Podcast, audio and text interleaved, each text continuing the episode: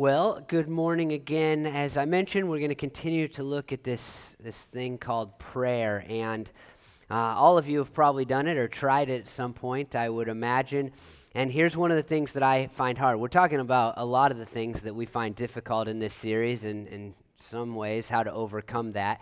But one of the things that I find hard when it comes to prayer is really a theological issue. And, and, and it's this theological issue of how does prayer work with the autonomy of God? Like, how does it go together that God knows everything, and at the same time, like, it seems that my prayers matter? How does it go together that God has a plan and He's working always towards that plan and he knows what's going to happen and he has this complete foreknowledge of what's going to take place in the future and and then I pray, and then it does it change that, or uh, does it make things different, or does God change His mind, or how how does all of that look? I'm not going to answer any of that today, uh, but, but, but I find that to be a, a, a, struggle, right? And you might say it like this, maybe, because, you know, I have a lot of years of theological education, and so my mind is trained to kind of think through it like that. But you might say it like this like, does my prayer, do prayers does praying actually matter? Like, is it going to result in anything? And you know, the easy answer, the answer that is often given by people who kind of they want to say no, but they, they don't want to say no, is they'll say, well, prayer changes you and in your response to the situation.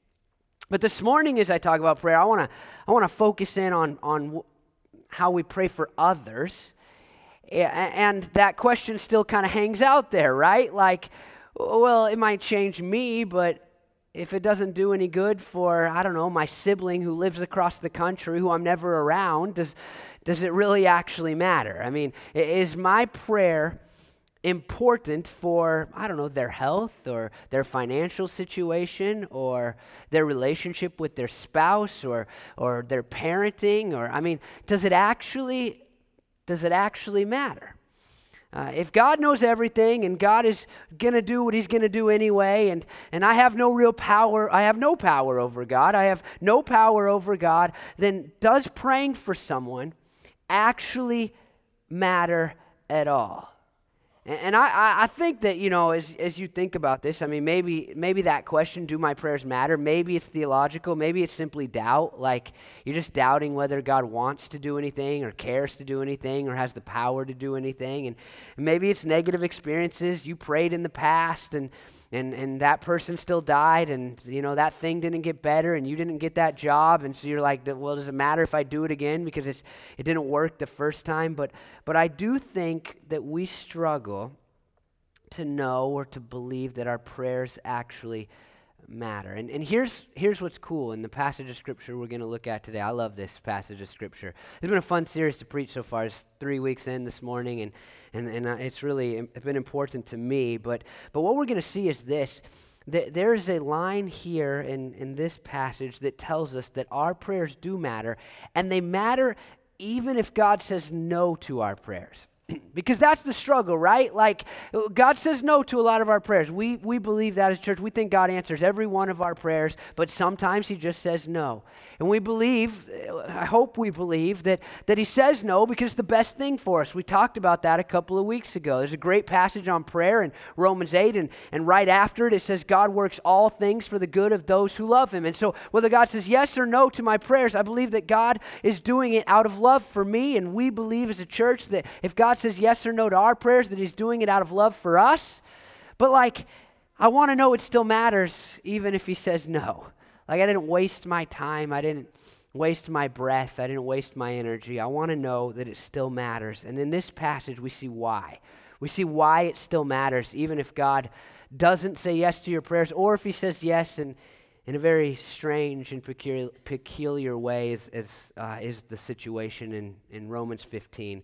Romans 15:30 says, I urge you, brothers and sisters, by our Lord Jesus Christ and by the love of the Spirit, to join me in my struggle by praying to God for me. There, this I love this this just this single verse is incredible. It's rich. There's so much. You could study it for a lifetime, I feel like, and just it just teaches so much about prayer and how Paul, who we're focusing on this series, how he thought about prayer and how he felt about prayer and and, and all of these things. But before we look at some of those details, I think it's really important to notice at the end there what he's asking for. Says all these other things because he's asking for one thing, and that is prayer. He wants these people to pray for him. Okay, that in your heads, that's what the that's what the request is. That's why he's writing this line. That's why this is included in this letter to a group of Roman Christians. That's why. But he starts it off by saying, I urge you. This is a strong word uh, in Greek, the Greek word that translates really strong, and uh, other translators have translated as I implore you. It's almost as if Paul is begging for them to pray for him. Now, I don't know about you, but I don't know if I think that highly of prayer.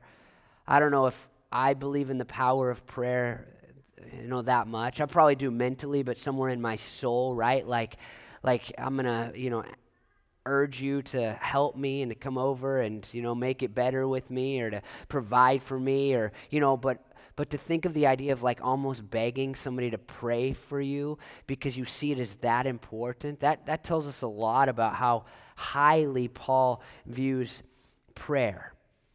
And he views it really highly. In fact, this series, you may notice, and I mentioned this last week, is called Pray. And, and what we find in Paul's writings, if you just look for the word pray, if you go to uh, BibleGateway.com or whatever, you just type in pray and you look in the letters that Paul wrote, which is most of the New Testament, then you quickly discover that the number one way that he, that he uses pray is, uh, uh is just to ask for it.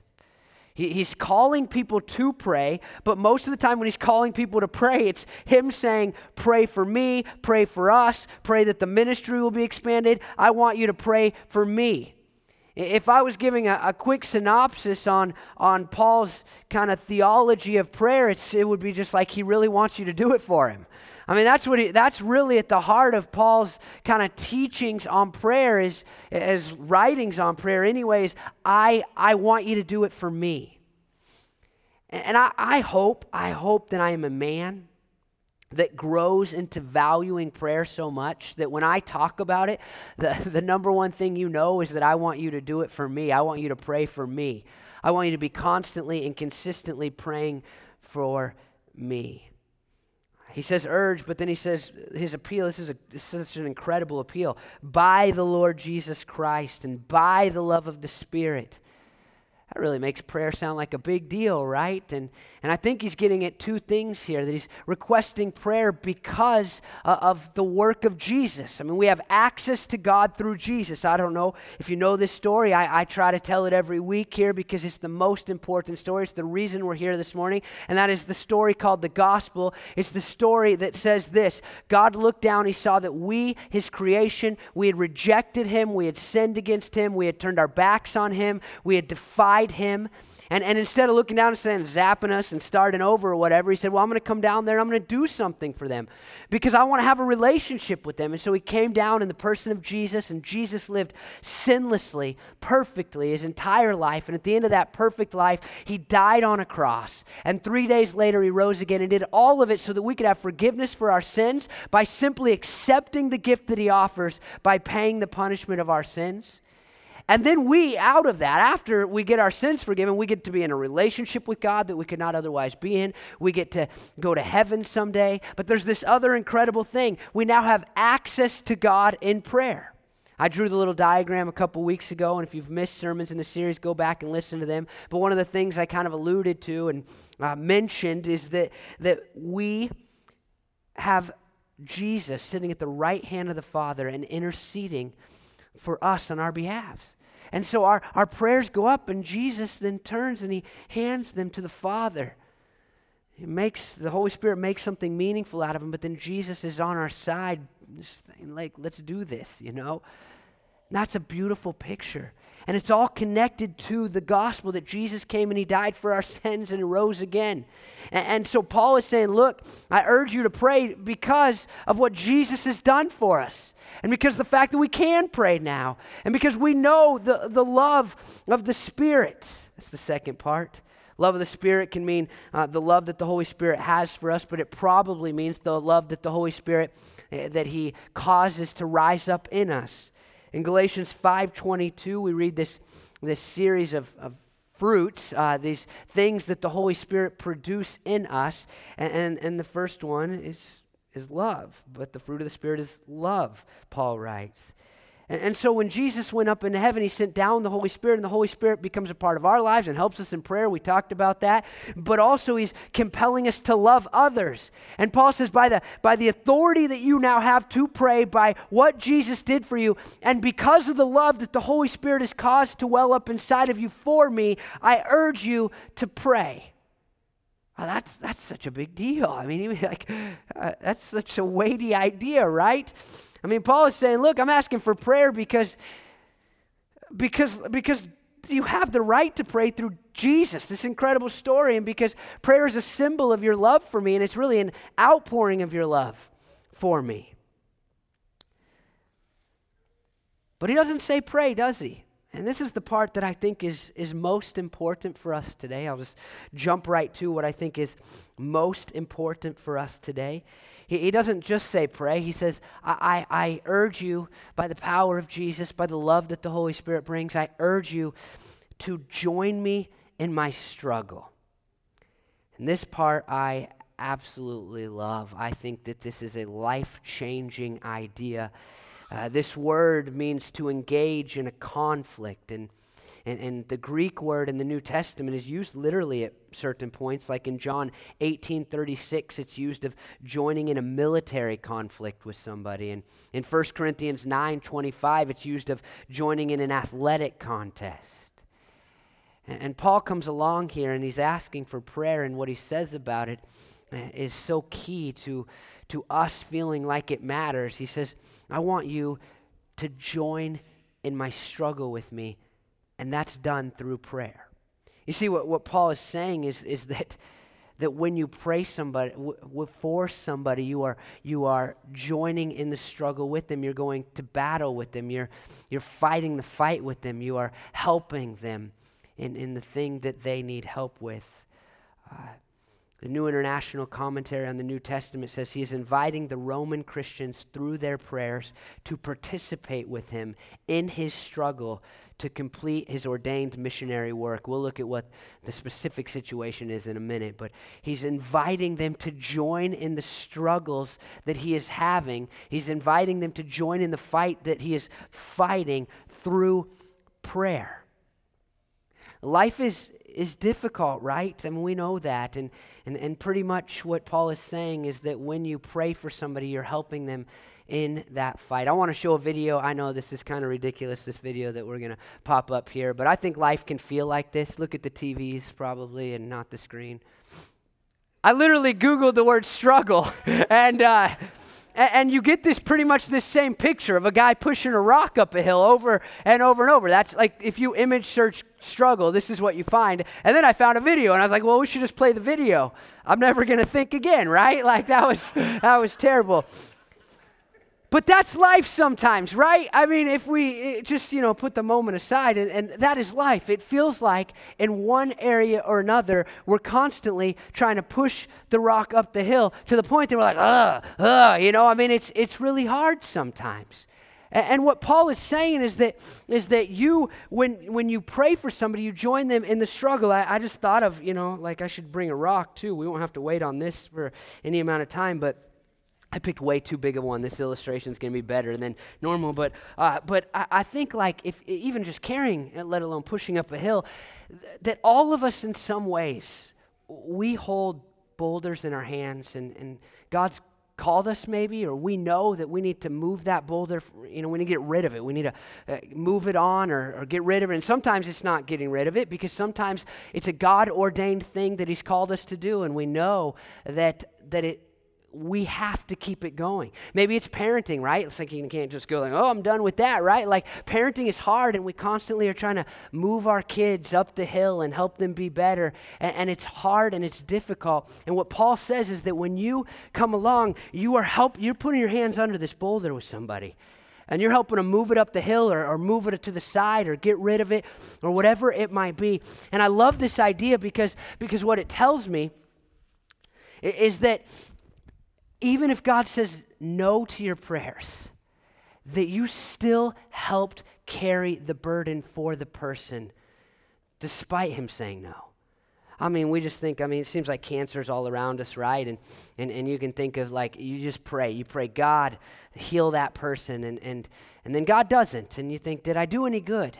Did it, did, it, did it matter that I prayed for that person while they were struggling in their final days? Well, if you prayed that they would be able to continue on, and, and, and, you prayed that they would have hope, and you prayed that they would have joy, and you prayed that they would know Jesus, and you prayed that, you, that they would sense God's presence, then what Paul is saying is that you, you joined in their struggle and you helped them carry that boulder to the finish line. And I think that's so great considering this, you know, how theologically messy prayer can become inside my head. Like, am I, am I changing the mind of God? Am I changing the heart of God? Is it even working? Does it matter? And, and in our church, anecdotally, I mean, we, say, we see God say yes to our prayers all the time, but sometimes we see Him say no. And I like knowing that when God says no, I still helped move the boulder. I helped the person move the boulder forward. I think that's why Paul so often, I mean, God gave Paul a huge boulder to push up a giant hill. It's like, hey, I want you to take this very Jewish story of a, a, carpenter boy dying on a cross, rising again, and I want you to tell a bunch of Gentiles that don't fear the God of the Jews, who don't believe that the God of the Jews is any better than any of their gods. I want you to tell them that they need to accept this story as true for the forgiveness of their sins. If they do, they get to go to heaven. If they don't, they're going to go to hell. That's a pretty giant boulder. It's your responsibility, Paul, to make sure that this little Jewish story becomes a worldwide phenomenon. And so Paul gets to like the end of every letter that he writes to a church and says, Oh, and by the way, pray for me. Because he knows that he needs help in his struggle. He knows that he needs help in this godly good struggle, right? This thing he doesn't want taken from him. He wants to continue in this work, but he knows how hard it is. And so he constantly asks for prayer. He doesn't just do that, he also prays for people. I mean, he's already said it in Romans 1 9 at the beginning of the letter. He says, I'm constantly in prayer for you. And I think that Paul took prayer seriously for others because he knew that as they began this new life in Jesus, and he traveled away from them, right? Like, hey, you're Christians now. Here's a church. I'm out of here. You know, there's no Bible. I'll send you a letter. Uh, I mean, he knew that it was going to be an uphill fight, that it was going to be a struggle. He knew that persecution would come, and it would be easy for so many of them just to get rid of the boulder and say, I don't need this Jesus thing anymore. But he, from a distance, said, There's one way that I can join in their struggle. There's one way that I can help them in this fight. And so I, I pray. And he says, I prayed for you constantly. And that is a refrain that he says in a lot of his letters as well. When you pray for somebody, you join in their struggle. And, and therefore, when God says yes or God says no, that's really secondary to knowing that you helped them deal with it no matter what God uh, responded, how, no matter how God responded. But but here's what's cool. I, I man, I really I really like this because that's great in theory. And if Paul stopped there, I'm not sure it would be nearly as good. But the next two verses give the very specific prayer request. That's what makes this passage so unique and so cool. And then in the book of Acts, we actually read the entire story of of how God, you know, what God allowed to happen to Paul. Like we kind of see, was it a yes or a no? And we'll find it was a little bit of both. But here's what Romans 15, 31 through 32 says. Pray that I may be kept safe from the unbelievers in Judea and that the contribution I take to Jerusalem may be favorably received by the Lord's people there, so that I may come to you with joy by God's will, and in your company be refreshed. Now, if you were to go back just a few verses, 23 through 29, I'm not going to read them. I planned on reading them. Uh, but basically, he, he, says, like, I want to come and I want to visit you, Roman people. And, and I want to do that on my way to Spain because I want to go and I want to preach the gospel to people that haven't heard. I mean, this is his God given duty. But first, I got to do this thing. I have to take this money that has been collected by Gentile, non Jewish believers for the Jewish Christians that are in Jerusalem who are struggling financially. I need to take it to them. And so the prayer request here is really twofold pray that I may be kept safe from the unbelievers, and pray that the church in Jerusalem, the Christians in Jerusalem, will receive this financial gift favorably, that they'll take the money. Now, the big question, like, why are either of these things a concern? Well, first of all, you need to know that, uh, that safety was a big concern for Jews uh, Christian Jews in, in the early days of the church because the Romans saw Christianity as a new religion that called for worship of one God. The Jewish people had some rights, but once you became a Christian, those rights were taken away. And now the Romans didn't really know how to deal with these kind of Jewish people who were following this guy named Jesus and declaring him king. And, and so you, you, you automatically became, you know, the persecuted. You became the persecuted. And you were persecuted by Jews and you were persecuted in some ways by Romans. They were, they were kind of working it out together. I mean, from the very beginning of Christianity, non believing Jews had worked really hard through the powers of the Romans to silence the story of Christianity. People had been arrested, people had been beaten. Uh, a guy named Stephen was killed. I mean, people had to flee from Jerusalem in the early days. And here and Paul has become in some ways public enemy number 1 because he's taken this Jewish thing and now he's gone out to the world and said, "Hey, all these Gentiles are invited into the story of Judaism." The Jewish people, you know, they, they don't like that idea because the Jews were God's chosen people. But Paul is saying, no, you can be God's chosen person simply by accepting the gift that Jesus has offered by dying on the cross. And now Paul is marching himself back into Jerusalem. And so he is genuinely worried that he's not going to be physically safe when he gets there. On top of that, Paul is seen as a dangerous innovator. That's how one author said it. He's a controversial figure because he's saying that Gentiles don't need to act like Jews to be Christians. And so some of the Christians even don't like Paul. And that's what makes this second thing uh, a, a very important prayer request. He doesn't know if they'll accept the money. Uh, because, because there's such tension between the Judaizers and Paul and his kind of group of people, the Judaizers being a group that said, no, if you want to be a Christian, you need to look like Jews. You need to follow our laws and dress like us and follow our rituals and all those things. And Paul's saying, no way, you're saved by faith alone, and that is it. And so he knows coming back in town with Gentile money, right? It's like blood money. He's going to look, he's going to go here, you know, you want this money? And, and the Jewish, the average Jewish guy that doesn't care about the controversy at all, the average Jewish Christian, I should say, is going to say, like, huh, if I accept this money, I'm taking Paul's side and I have to live with all these people who really are going to be against me. But he knows if that starts to happen, then the tension, and he's worried about this, between the Jews, the Jewish Christians, and the Gentile Christians is going to get worse. Their divide is going to grow greater.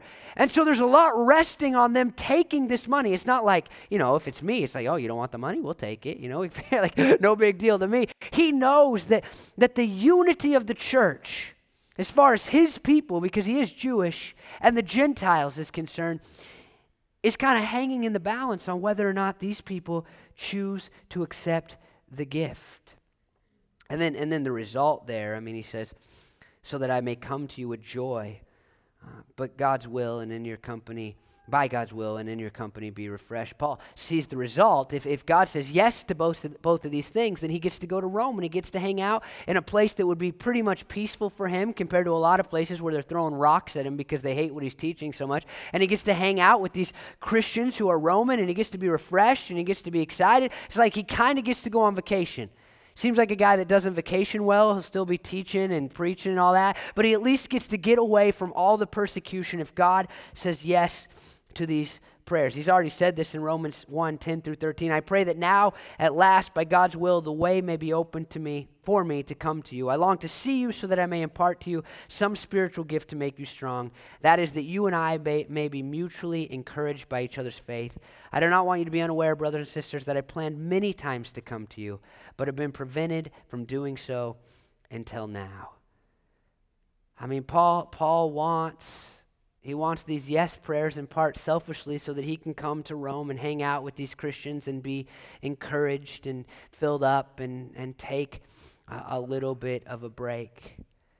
Uh, I would, I would say uh, that it's cool. It's, I mean, again, it's just so cool because you can flip to Acts 21 uh, through 28 and you see how God answers this prayer, and it's not at all a, a, a, very simple yes or a no. Man, and if you if you're like new to the year or new to Christianity, and you're like, I wanna I wanna read the Bible, but sometimes I'm bored and I don't understand it. I mean, Acts 21 through 28. I know you're kind of jumping into the middle of a story, but man, it is it is wild. It's a great story. It is it's crazy, and it's all you know. It's all how God responds and what God allows to happen, even as these people pray. And, and, and, you know, it's a lot of chapters. I can't read you all that this morning. But I just want to read the NIV headlines, uh, the, you know, the headings in, the, in your Bibles, because I think they're really telling. And it almost gives it a dramatic feel. It might not work like the video, but we'll see what happens here. So here's how it goes, right? On to Jerusalem, and we know why he's going. He's going to take this money, right? On to Jerusalem. Paul's arrival at Jerusalem, where he's greeted well, by the way, and probably the gift is accepted. Paul arrested. He's arrested by Jews and they're trying to kill him, and so then the Romans arrest him. Uh, that's crazy. Paul speaks to the crowd and he tells them about his encounter with Jesus. Paul, the Roman citizen, they were going to have him flogged, but then they didn't because he was a Roman citizen. The plot to kill Paul. Paul transferred to Caesarea, Paul's trial before Felix, Paul's trial before Festus, Festus consults King Agrippa, Paul before Agrippa, Paul sails for Rome, the storm, the shipwreck, Paul ashore on Malta, where they end up after the shipwreck, Paul's arrival at Rome. Not really a clear cut yes or no there, right? I mean, that's a wild story. He's thinking, I'll drop the money off, I'll get out of town, we'll be on our way, I'll have my vacation. Uh, but instead, if you're paying to this, uh, attention to the story, the gift is accepted. Yes, hallelujah, it's great, seemingly. We don't have like they accepted the gift, but they're excited to see him, the Jewish Christian. So, yeah, yeah, Paul gets to Rome, kind of safe. I mean, he's not beat up because they throw him in jail. And when he gets to Rome, he's in chains. And he writes the book of Philippians in Rome, in chains, under house arrest. And so you go like, what are we to do? How did God answer that prayer? I mean, was God's plan really like, hey, you're going to die, but I'll get you arrested? like, there's your out? Was that his yes to their prayers? Like, if they hadn't prayed, would he not have been arrested? And so, may, I mean, maybe Paul would have ended up dead? Was all of the being passed around from trial to trial, God saying yes and ultimately getting Paul into Rome? Was the only real way Paul ended up in Rome safely, or at least not dead, through being arrested by the Roman people? We can clearly see how God is says yes, but he also does incredible work. I mean, Paul takes our religion, if you're a Christian, Christianity, to some of the highest uh, authorities in the land who otherwise he never would have had an audience with. But it's all because they're dumbfounded by why he's in chains and, what they're supposed to do with this guy that the Jews want to kill but doesn't really have seemed to have broken a law. And so it's this jumbled mess of God saying, Yes, yes, I'll say yes to that prayer. But I'm going to do it in a way that, you know, ultimately glorifies me and in a way that spreads the gospel and moves the church forward and becomes a great testimony for thousands of years beyond Paul's life. We go, did their prayer matter? I don't know. Except for this, I know I know that for Paul, that it, that it helped him in that struggle. I mean, would Paul have stood up so boldly in the midst of, of uh, you know, the, the great leaders of the land if, if somebody wasn't carrying the rock with him? I don't know. I mean, would Paul have thought on a whim to, to say, hey, by the way, I'm a Roman citizen, you know, so he didn't get beat up? I don't know. Would the authorities have come and arrested Paul? Would Paul have had the courage to make great speeches? I don't know, but what I do know is that those people, if they chose to say, Yeah, Paul, we'll, we'll give in to you imploring us to pray and we will join your struggle, they had joined in his struggle. And as he walked that very lonely path to Rome, as he rode that very lonely ship to Rome, as he went through all that he went through, we can believe that the Roman Christians were there in that struggle with him if they chose to bow their heads and pray for him. They had joined in his struggle, and we can join in the struggle of others if we will choose to pray for them. The message of Romans, another great commentary, says In prayer, too, there is fulfilled the fellowship of conflict and destiny between man and man. In prayer, one man becomes the representatives of the other, so that the, there is opened up the possibility of one standing the breach for all and all for one. We join in the struggle like the three musketeers. We're in this thing together by prayer. Now, let me just make one quick note. This doesn't mean that we don't go help somebody. I think that would be unbiblical to say, oh, you need a meal? Well, I'll pray for you. In fact, that's in the book of James, quite straightforward, just like that. This isn't an excuse to not actually help somebody when you can help somebody. It is, though, another way that we join in the struggle. And I love that it's a way we can join in the struggle when it doesn't seem that there's any other way to join in the struggle.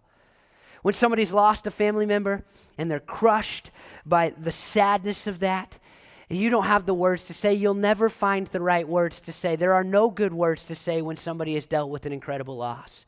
And you go, What am I going to do? I mean, their child just died. What am I going to do? Uh, well, you pray. Mean, when somebody is sick and it's chronic or it's fatal, you're not a doctor. There's nothing you can do to heal their body, but you can join them in their struggle by praying for them. If somebody has a major financial crisis and you uh, aren't a wealthy person, you say, Well, I, I, barely have enough for myself. I don't know how I'm going to provide anything for them, and, and maybe you can't. But you can join them in their struggle by praying for them. Man, I believe, I, I do, that that if we will just remember that no matter whether God says yes or no, praying for somebody is joining the struggle, then we can become great prayers. Uh, no matter what, no matter how theologically messy it gets, no matter how much we doubt God's, you know, answering and not answering, you know, no matter how much we doubt whether it's going to get done or not going to get done, we can we can become great prayers. And here's what I even believe more: if we all took this approach to prayer and we said, I'm going to join your struggle and your struggle and your struggle. We each just said, there's a few people whose struggles I'm going to join in. Can you imagine if we were a church like that? How, how great the, the prayer life of this church would be as we joined in each other's struggles? Can you imagine how, how loved people would feel here? Feel here? Can you imagine how supported people would feel here? Can you imagine the difference that it would make in our lives if we knew that there were a handful of people joining in our struggle and just by praying for us? It would change everything about us. Can you imagine if you took that and you did that in every church in America? How, how much of a difference that would make and what church looks like and, and how deep it is and how important it is to the people who attend. It, it would change our entire nation through the church. But it's got to start with you saying, I'm willing to join in their struggle, even if it's just through prayer. Because what they're dealing with is hard and they need help. And so I'm going to I'm going to get on my knees and I'm going to join in their struggle. So the call for this morning is very simple. I mean, if there's any application here, it's it's it's this. Look at the people around you that you know, that you love, that you care for. See what they're struggling with and then join in that struggle. Just join in the struggle by, by praying for them. I'm going to pray that you'll do that because I know prayer can be a struggle. God, I ask that this church would be an incredible church of prayer. And I pray, Lord, that we would be a people, you know, that even when we don't feel like we can do anything, we'll, we'll remember that we can pray. And I pray that we would be a, just a church that, that joins in other people's struggles. Lord, as I look out these people who go to church here. Um, and I know this about the people who are visiting and that I don't know as well too, God. We all we all really struggle with things. It's different things for each of us, God, but we all have struggles. Some are our own creation. Some have just come at us, Lord, by cir- the circumstances of life, but we all struggle. And I think we all know that we need help in those struggles. And I pray, God, that every person, every person here would find that help here, that help through prayer. But I pray, God, it would go beyond this church. I pray we'd look at our neighbors. I pray that we would look at, at you know, our family members, people we love, friends, coworkers, God, and, and, and God, we would be willing to, to join their battle. And it is a battle. We talked about that a couple weeks ago. Prayer is hard, God. It's difficult to do for a variety of reasons. But God, I pray that we would do it anyway because we know that person is struggling and we want to help them in it. And whether you say yes or no, God, I know, I believe, I trust, God, that, that you will take our prayers and you will offer them help, God, in the midst of whatever they are dealing with. Help us to be a church that joins in other, other people's struggles through prayer. I pray these things in Jesus' name. Amen. Um,